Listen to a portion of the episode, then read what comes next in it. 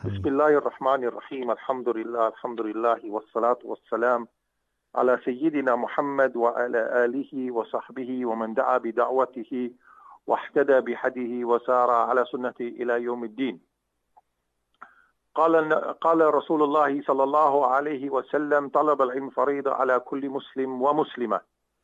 My respected listeners, it is Alhamdulillah we are ending the term for many, many of our students. But as you know, knowledge, there is no end to it. Many ulama have spoken on this topic. Many scholars have spoken on this topic about the importance of knowledge. However, I want to focus from a different aspect for the next few minutes, inshallah. And that is, I want to focus on what are the foundations of knowledge in Islam. What builds the foundation in order for us to grow, to become better human beings, to contribute to this beautiful ummah of Sayyidina Muhammad sallallahu alayhi wasallam and become those, become those beacons of hope for humanity at large. So without further ado, I would like to start off with, with what various ulama started with, which is called these foundations of building of knowledge in Islam. And the first foundation is our iman. Because if we do not believe, if we do not believe, then we have got no guidance. Then we have got no goal. Then we cannot reach a certain level in our lives and we become rudderless as the Western saying goes. And once a person is rudderless, then everything becomes problematic and the world becomes everything and the hereafter becomes just a figment of the imagination. So that is why we find that in the opening part of Surah Al-Baqarah, Allah subhanahu wa ta'ala speaks about الَّذِينَ يُؤْمِنُونَ بِالْغَيْبِ and those who believe in the unseen. Now, Alhamdulillah, the Ummah of Sayyidina Muhammad sallallahu alayhi wa sallam, we believe in the unseen. To us, even Nabi sallallahu alayhi wa sallam is unseen, except for those who were given that beautiful dream and they saw our beloved sallallahu alayhi wasallam. How fortunate are those individuals. We make dua to Allah subhanahu wa ta'ala that He also gives us the opportunity to to view this Mubarak face of Rasulullah sallallahu alaihi wasallam in our dreams, inshallah. But as you know, to get to that level, we have to be of that level of belief and that level of amal, inshallah. So the first one is that we've got to believe in Allah subhanahu wa ta'ala and that that knowledge that comes to us comes from Allah subhanahu wa ta'ala.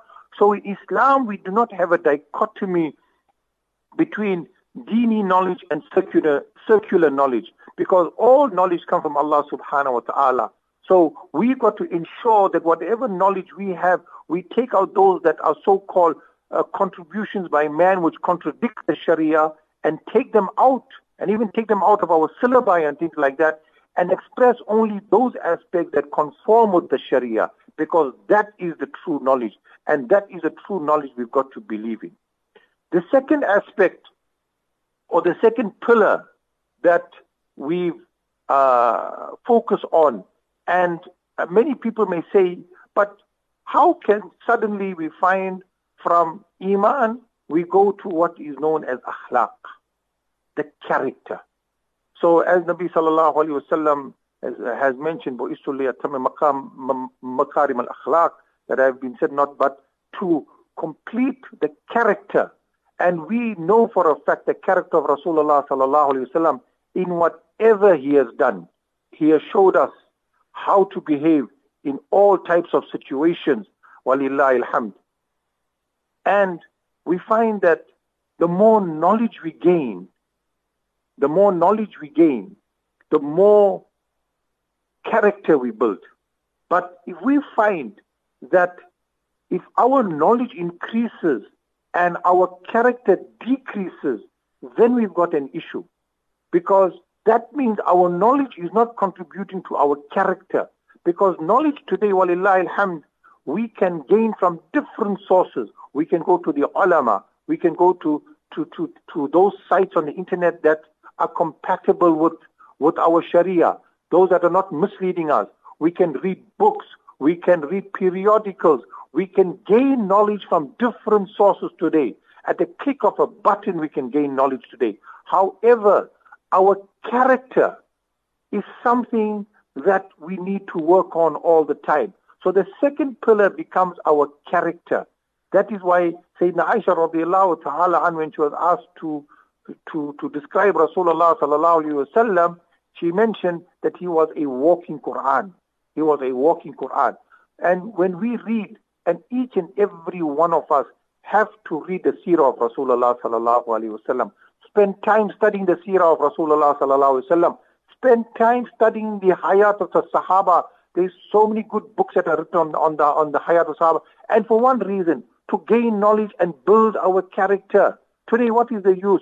You go to a a top doctor, but if he has not got no character, you won't even want to go back to him because the way he may have treated you. So the issue is not about the knowledge. The issue is about the character of the individual. Because when you leave this world one day, and all of us are going to leave, may Allah subhanahu wa ta'ala grant us our death with iman, inshallah, and the highest status of Jannah, inshallah. But when we leave this world, we will not be remembered for how many A's we have had uh, in our matric examinations. We will not be remembered for how many prizes we have taken in high school. But one thing we will be remembered for is the way we treated the, the other human being, the way we treated. And I recall an insert, a, a book that I was reading by Stephen Covey of the Seven Habits of Highly Effective People. And he mentions in his third chapter, begin with the end in mind. And this is something that we must take cognizance of. And, and I discuss this with my students also. And I say that imagine today your coffin is lying in your lounge somewhere. People are around you and they're talking about you. Now put down who you really are. Be honest to yourself in one column. And in the next column, write down what people think about you and then correlate them and see how off you are or how on you are. So it is very important to begin with the end in mind. So people will speak about your character once you leave this world. So ensure that you leave this world with your character intact.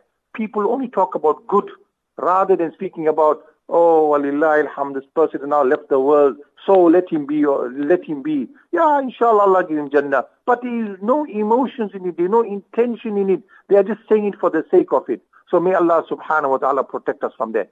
The third foundation is knowledge itself.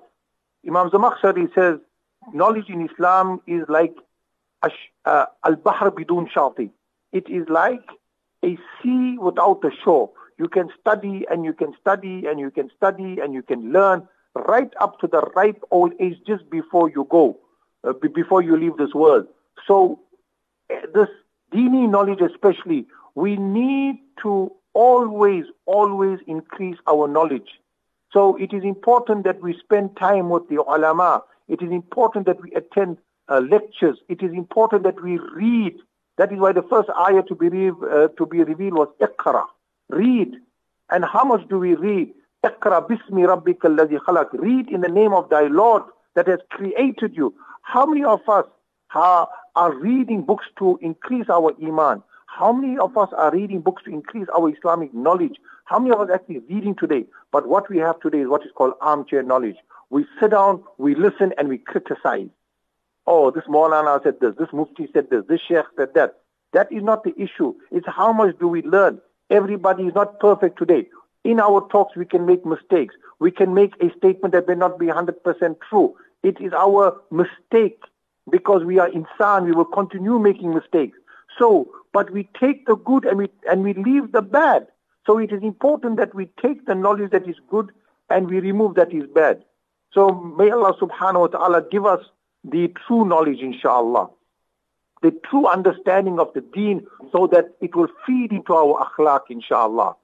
And then the last pillar that knowledge is built on is the amal, the implementation of what we have learned.